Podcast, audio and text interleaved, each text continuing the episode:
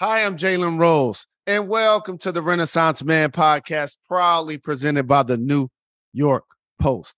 Next up, we have Emmy nominated actress, Broadway star, and the original Dream Girl, Sheryl Lee Ralph. Coming up, I talked to Sheryl about her hit ABC sitcom, Abbott Elementary, her growing appreciation for teachers, and how she looks back at her decades long career in show business. Up next, Sheryl Lee Ralph. Let's go.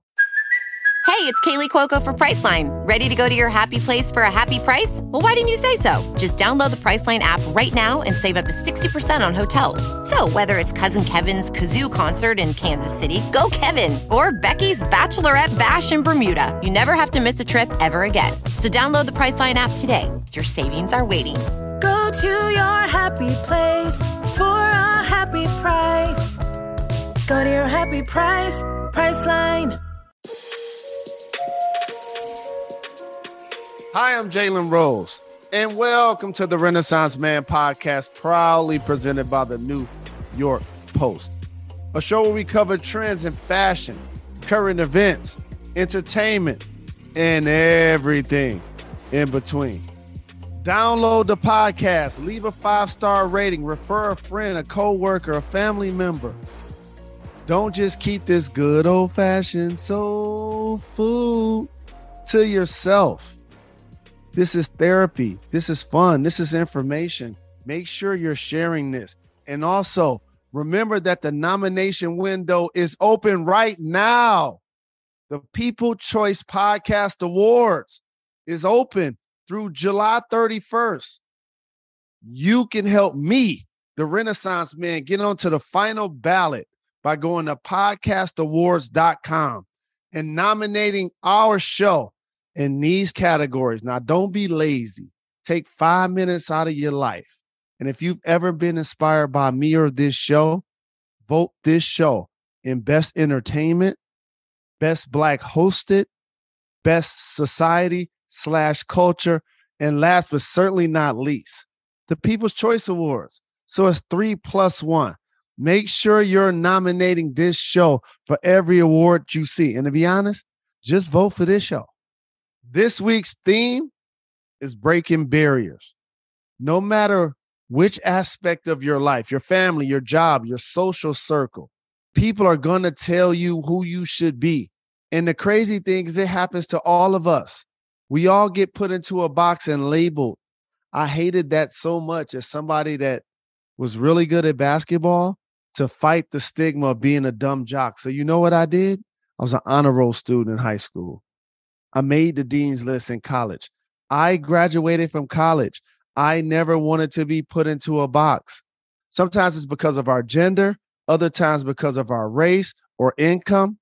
But I'm here to tell you, you are not defined by the barriers around you. I'm a person that believes in breaking barriers, expectations, and glass ceilings. Always remember, you are the only one that could tell you who you are. So believe in you. And the crazy thing, be ready for the world to stand in your way. You're only as strong as you allow yourself to be. So push those limits. And don't let fear of striking out keep you from playing the game. My next guest knows all about this kind of strength. Sheryl Lee Ralph is a Broadway legend tireless activist, role model, and actress who is up for her first Emmy Award. Coming up, I'll talk to Sheryl about what it was like navigating in the entertainment industry as a Black woman, the obstacles she faced at the beginning of her HIV and AIDS activism, and what drives her to keep achieving excellence. Up next, Sheryl Lee Ralph.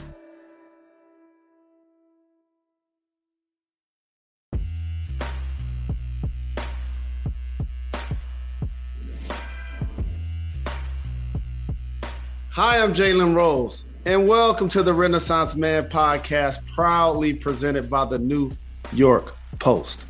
a show where we cover trends in fashion, entertainment, current events, and everything in between. My next special guest is a Broadway legend, an Emmy nominated actress, and a Jamaican American performer who is the definition of the word diva. She is currently mm-hmm. starring as Barbara Howard on the ABC sitcom Abbott Elementary. It's become an instant hit and it's received critical acclaim and has been renewed for a much deserved second season. It is my honor to have you join the show. Thank you very much for taking the time. Oh, thank you. Thank you. Good to be here with you. Absolutely. And, and, and, through your work with this show, many are discovering your work either for the first time or reinventing themselves with your work. But you've been in the de- you've been in the industry for five decades. Almost is, five decades. Almost. Almost. Near, nearly Actually, five decades. There you go. but it's so interesting that you say that, you know, with new audiences, because we were on set once and one of the children on set looked at me and they said, Sheryl Lee Ralph, I have been watching you my whole life. And I was like, wow. Thank you for those five good years. what was it like for you getting the call about your first well deserved Emmy nomination? I lost my mind. Mm. I lost my mind. I was in Jamaica and uh, I got the news and I literally lost my mind. And all I heard was my son coming up the stairs saying, Mommy, Mommy, what? Did, did you get nominated? Did you get nominated? And I, I could hardly get out, yes. But I absolutely lost my mind. You hope for these things, you dream about these things, but then it's not as though you put everything on it that it's going to happen because the only thing anybody ever owes you or wants to give you freely is a hard time. So for me to be given such a great gift at this point in my career, what a blessing. And I lost my mind. Where were you when you first got the call for the character?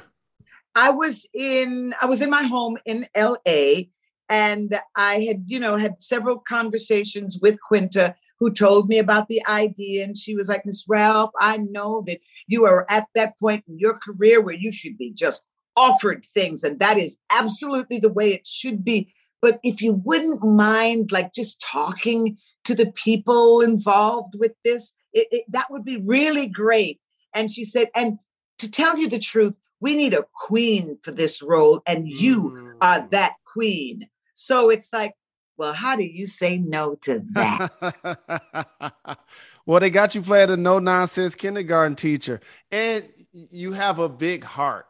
Yeah. So, what was it like as somebody that's the founder of a charter high school? I'm really mm. into education, wow. and I appreciate the storyline and, and how deep you guys are trying to go in West Philly. So can you just talk about the storyline? You know, our storyline is all about an underfunded Philadelphia public school and the teachers who show up against all odds every day to do the best that they can for their students. And I I love everything about that, you know, with the show's success.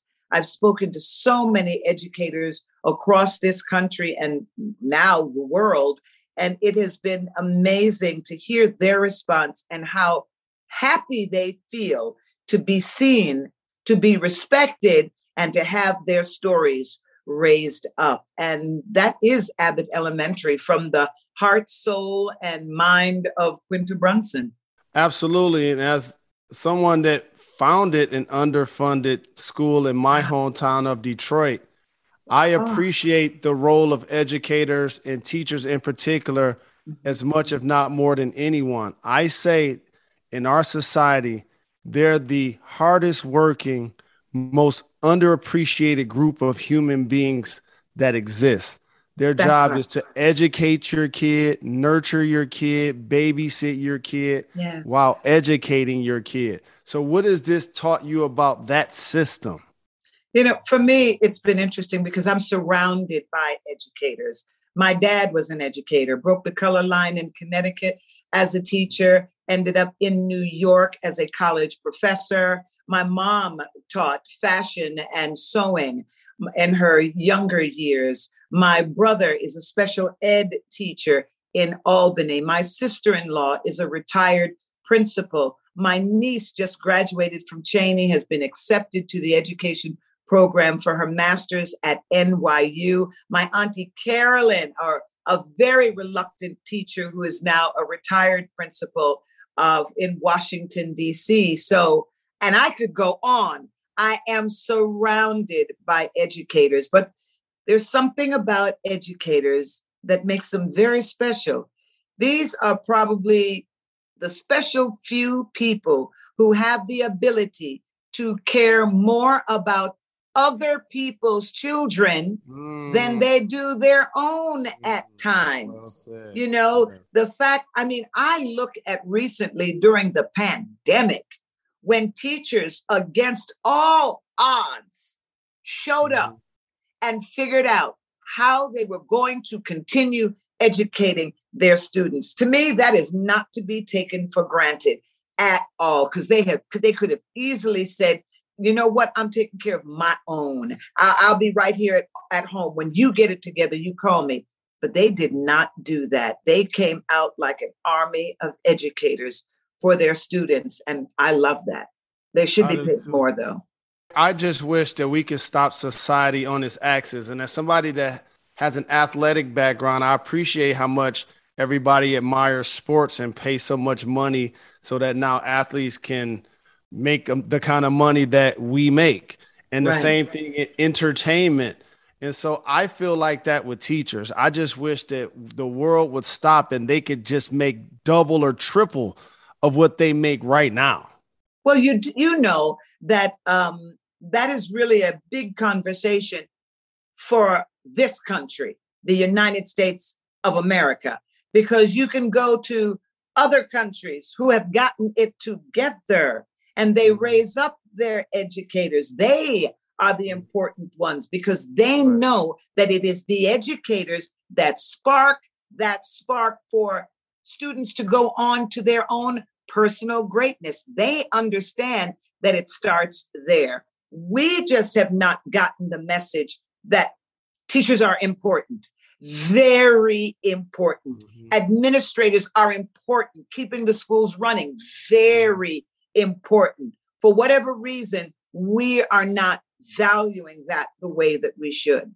Well said, and totally agree. And as we talk so much about education and how much it means to both of us, I would be remiss to not acknowledge as a Detroit native, you were the first actress to portray Deena Jones on Broad in the Broadway musical Dream Girls. Yes. In 1981. Mm-hmm. Can you mm-hmm. tell the world about my hometown? Please give us some love about the impact of Motown music in that era of Black culture and on your life. Let me tell you something. There was something about the Motown sound that set it off music wise for Black folks, young Black folks, especially across the country in the 60s. Because after Berry Gordy found such great success, really just creating that, that's that new sound for young Black people to move and groove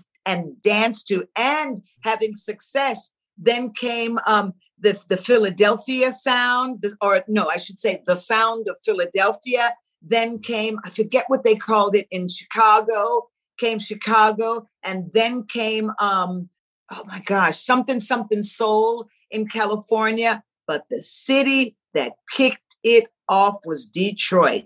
And I remember at that time, I was in Connecticut, and my dad took us on a road trip, and we drove to Detroit because yeah. I wanted to see the home of Motown. And when I pulled up with my dad, and I remember I had my dancing Snoopy sweatshirt on that was like a, a little dress and my window pane stockings and my little white go-go boots. And I got, I looked out the window and I said, Daddy, it's the temptations. and the temptations, they were literally walking right down those steps, you know, because they have that, there's that long walkway. They were yes. walking down the steps. And I remember um, Eddie Kendrick didn't stop, but Paul stopped. And he said, Oh, I'll sign that for you. And he signed it for me. And I remember looking at all of them walking, walking away. And it was like, I could see my dreams coming true. I could see it happening. So Detroit will always have a special place in my heart. And talking about dream girls, don't you know that Eddie Kendricks came to see Dream Girls and we became good friends until he died? How about what that? a blessing! What and it's a, a real, blessing. real story too. What a blessing! And mm-hmm. and and as I mentioned, like you're an industry game changing performer like performing in a Broadway musical. Like what what was it like then, um, based on the climate in our country, as someone that was just trying to make it in this industry? Oh, it was hard.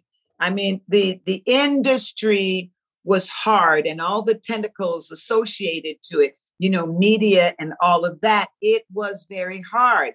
You know, folks like you with their own shows, they were few and far between. And very mm. often other people didn't want you on their shows. They weren't mm-hmm. calling you and you you need PR. I've always believed in the power of public relations mm-hmm. in terms of building a long-lasting career at any level. And mm-hmm.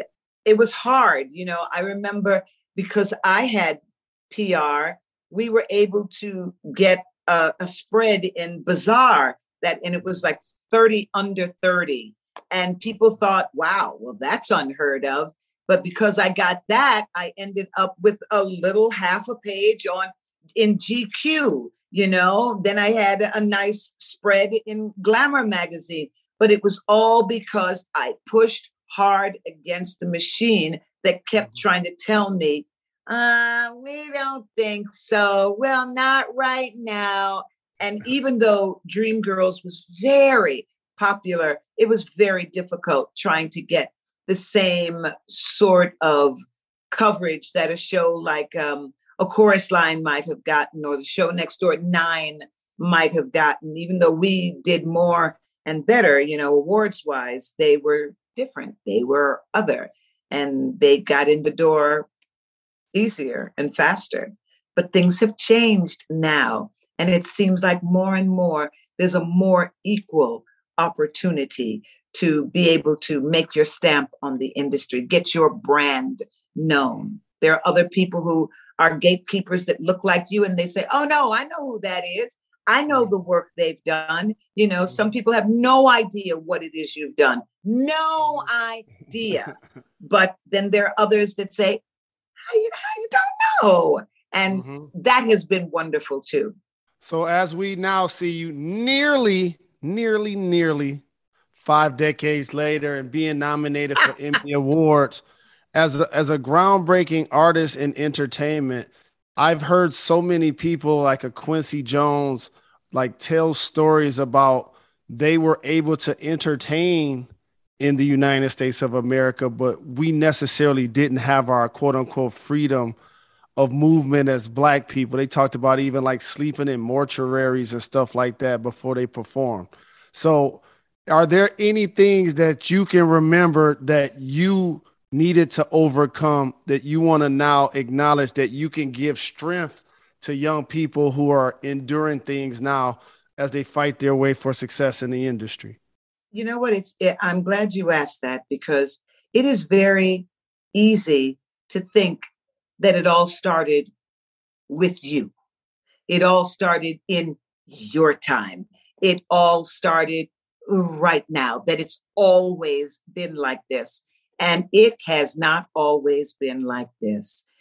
coming up and wanting to be in the industry, my dad used to make sure that, you know, they used to have encyclopedias, these thick books. And that was like you had to work at Google. That was your Google. You had to go Mm-hmm. through those thick books and you had to read the history. You had to find the history. And he would make me read and understand what other artists before me had to go to. Because my father used to always say, You think you've got it bad? Are you kidding me? What Mhm. about the Louise, uh, Louise, uh, the woman who won the Academy Award, and the uh, Academy and the union told her, "Well, you can sit out in the hallway, but there is no place for you in the hall to sit at a table with your peers and receive your award." A woman who winning the award could not read her own words had to Mm. read words that were written for her that were deemed to be acceptable to others. Mm, I think about that. mm. And sometimes I just have to go up Vine Street and touch her star Mm. and to just just remember that it has been difficult. But here we are at this time where so many young artists here's how I know change.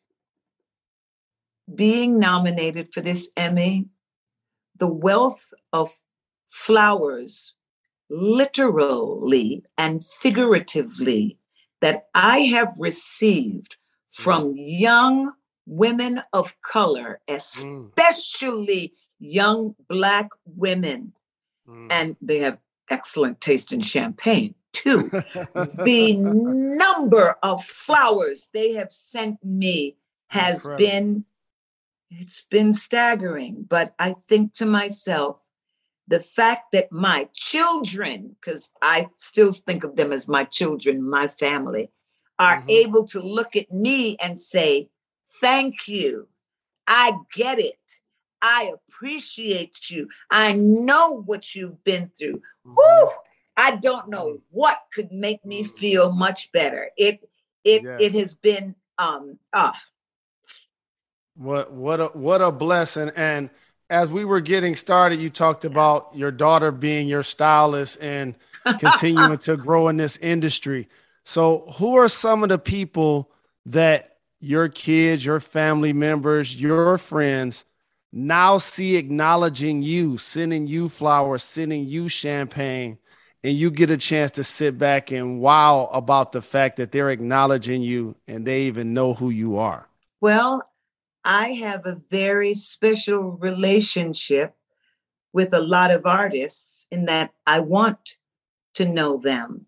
I've been around long enough to see them come into the industry. I've been around long enough to go and see their first mm-hmm. performance on Broadway. I've mm-hmm. been around long enough to see them come out and say, This is who I am, and to be able to say, I get it. Do mm-hmm. you? Now is the time to do you, and opportunities are available, and to see them thrive. To see my sisters come from different Mhm. countries and be here in America and make it. I'm. I have been able to see all of that, and so uh, I'm very thankful. Very, very thankful. I didn't hear from some of the friends that I thought I had, but that's all right. That's well, you now know that they were just really jealous. You know, we had those too. We have those too. And like I say, people come into your life for four reasons to add, subtract, multiply, or divide. Choose wisely. Wow. And if you can acknowledge Wow. me after 40 plus years in the game, getting nominated for an Emmy, then you really don't got love for me. You probably like me. You probably know me. You probably think I'm cool, but you just don't got love for me. But that's okay. You don't get this far, I know, without understanding that when you're on set or when you're doing business or when you're encountering people, like they may or may not actually be your real friends. What is that like in this industry? I don't think about it because I always tell my children, you got to love on your haters. Mm. You got to love on your haters because sometimes if it were not for your haters, you would not have tried as hard as you did. You know, who who sang that song? Hate on me, hate on me. Hey, it's all Mhm. Because I'm gonna love on you. And sometimes you got to look at that and say, why are they feeling that way about me? Then you look in the mirror and you're like, oh, I get it. Oh, I get it. It's okay. It's it's all right. It is all right. Just keep what is just keep on with love in your heart and know that we spend too much time thinking about what other people think about us. Mm.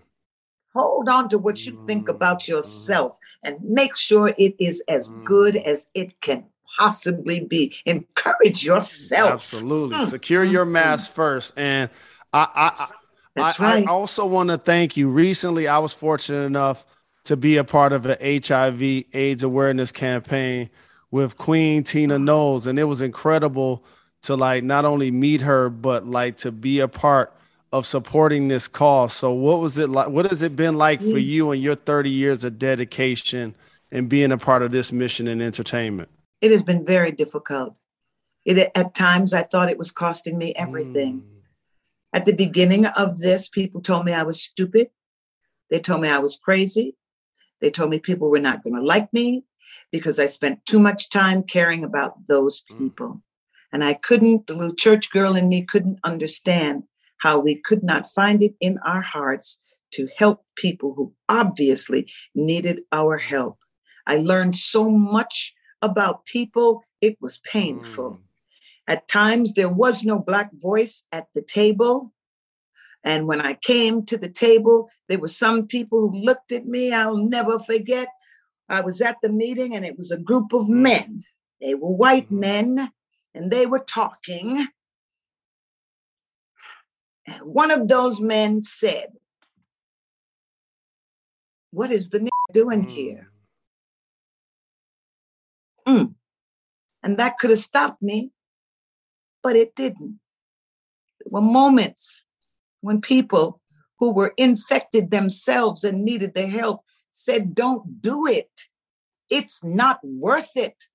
Nobody cares. And I said, I'm here and I care.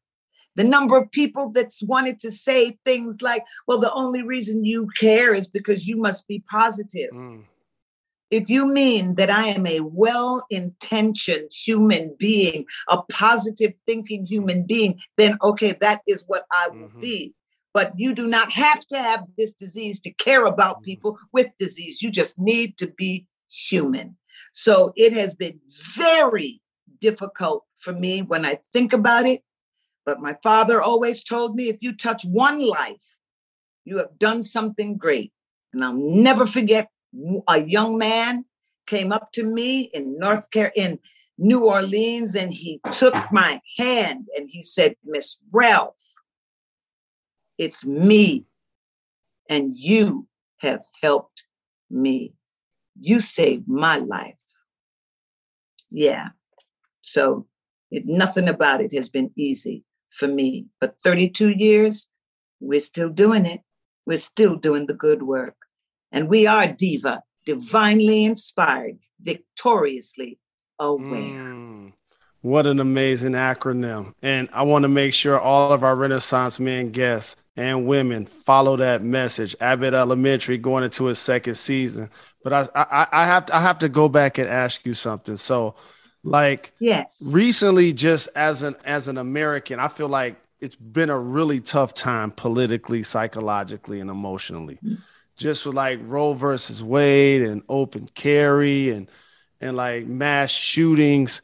And so basically, when I hear you talk about HIV and AIDS awareness and really being compassionate about other people, I basically hear the same thing with those topics. So, what has it been like for you juggling, you know, being in entertainment, but also just understanding like there are a lot of uh, unique things that are taking place politically in our society?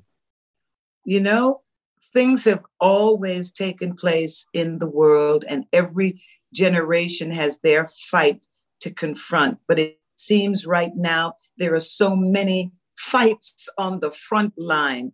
I think more and more it is becoming clear and obvious to people that climate change oh it's happening right now. You know like there used to be an ice age we are now in a heat age and it's very serious. There's nothing fake about it. We are seeing that people are opening their eyes to the fact that race and race issues are woven into the fat fabric of America. And we must pay attention to those threads because they must unravel because we need something new in the fabric of this country. The rights of women, women are seeing that if they do not speak up together, find their voice together powerfully, the rights that they have achieved will be taken away. All of their rights, including LGBTQIA rights. The gains that have been made in the 50 years, they too will be taken away. But the one thing that remains true, and that is in unity, mm-hmm. there is strength. Mm-hmm. And people have got to figure out how to come together walk together, talk yes. together, vote yes. together. Never has that four letter word become so important. Vote together. I'm just saying. Incredible. And again, I appreciate you taking the time. I'm also going to write a column in the New York Post on Thursday about this amazing interview. But before I let you get out of here, I have a rapid fire segment called Gone in 60 Seconds. You ready to do this? Go ahead, go ahead. In 2012, you published a book called Redefining Diva Life Lessons yes. from the original Dream Girl. Who has been the most influential diva for you? Still to this day, as she rests in heaven, it would have to be my mother my West Indian mother from the great land of Jamaica, who encouraged me every step of the way in my life. Didn't always agree with me, but she encouraged me. Divinely inspired, victoriously anointed woman, my mother. And may God rest her soul. It, it echoes what I say about my mother, who I lost last year. She was my oh, number sorry. one supporter and my toughest critic. I love and miss her so much. That's it. Tell me, what is your go-to place for Jamaican food when you're not in Jamaica? Listen, my dear. me yard. I go to me yard to have good Jamaican food. and I need no restaurant. Me yard. Besides Dreamgirls, what was your dream Broadway role? Okay, I haven't done it yet. I want to do Mame. I definitely want to do Hello Dolly. And I definitely want to do a version of Mama Rose. Incredible. That sounds like a residency coming up soon. Stay tuned, Thank y'all. You. And lastly, but certainly not least, what are you most excited about for this upcoming season number two of Abbott Elementary? I love Quinta Brunson and the gift that she has given me with the character of Barbara Howard. And all I want is more, more, more. This Emmy nomination, woo, feels good. And I'm like, Quinta, come on, give mama more. Just getting started. We're going to look up in a few years. We're going to be syndicated. You're going to be doing residencies on Broadway and in Vegas, and we're gonna be letting it do what it do because you deserve all of the best. Thank you very much for taking the time and joining me. Thank you, and God bless you. Yes, carry ma'am. on, young king. Carry on. Yes, ma'am. Thank you very much. Last call. Last call. I truly like to thank Sheryl Lee Ralph for stopping by the podcast. And congratulations to her for achieving an amazing Emmy nomination. She is more than deserving of all of the flowers, all of the praise that she's been getting. And if you haven't checked out Abbott Elementary, I highly recommend it. it. is going into its second season. One thing that stuck out to me about Sheryl is her honesty and acknowledgement about how hard it was for her to stand up with the HIV and AIDS community years ago. Being an advocate for this cause was not something that was supported by many in the beginning. Sheryl was actually called names and told no one would work with her again if she joined this movement. But guess what? She was about breaking barriers and she didn't listen. And in 1990, she founded the Diva Foundation, a nonprofit as a memorial to her friends she lost to HIV AIDS. She's a shining example for all of us to remember what it means to stand by your beliefs. So I ask you, what is the cause you feel passionate about? I'm not talking about your mate, your sibling, your kids, your coworkers. I mean, cause that you are passionate about.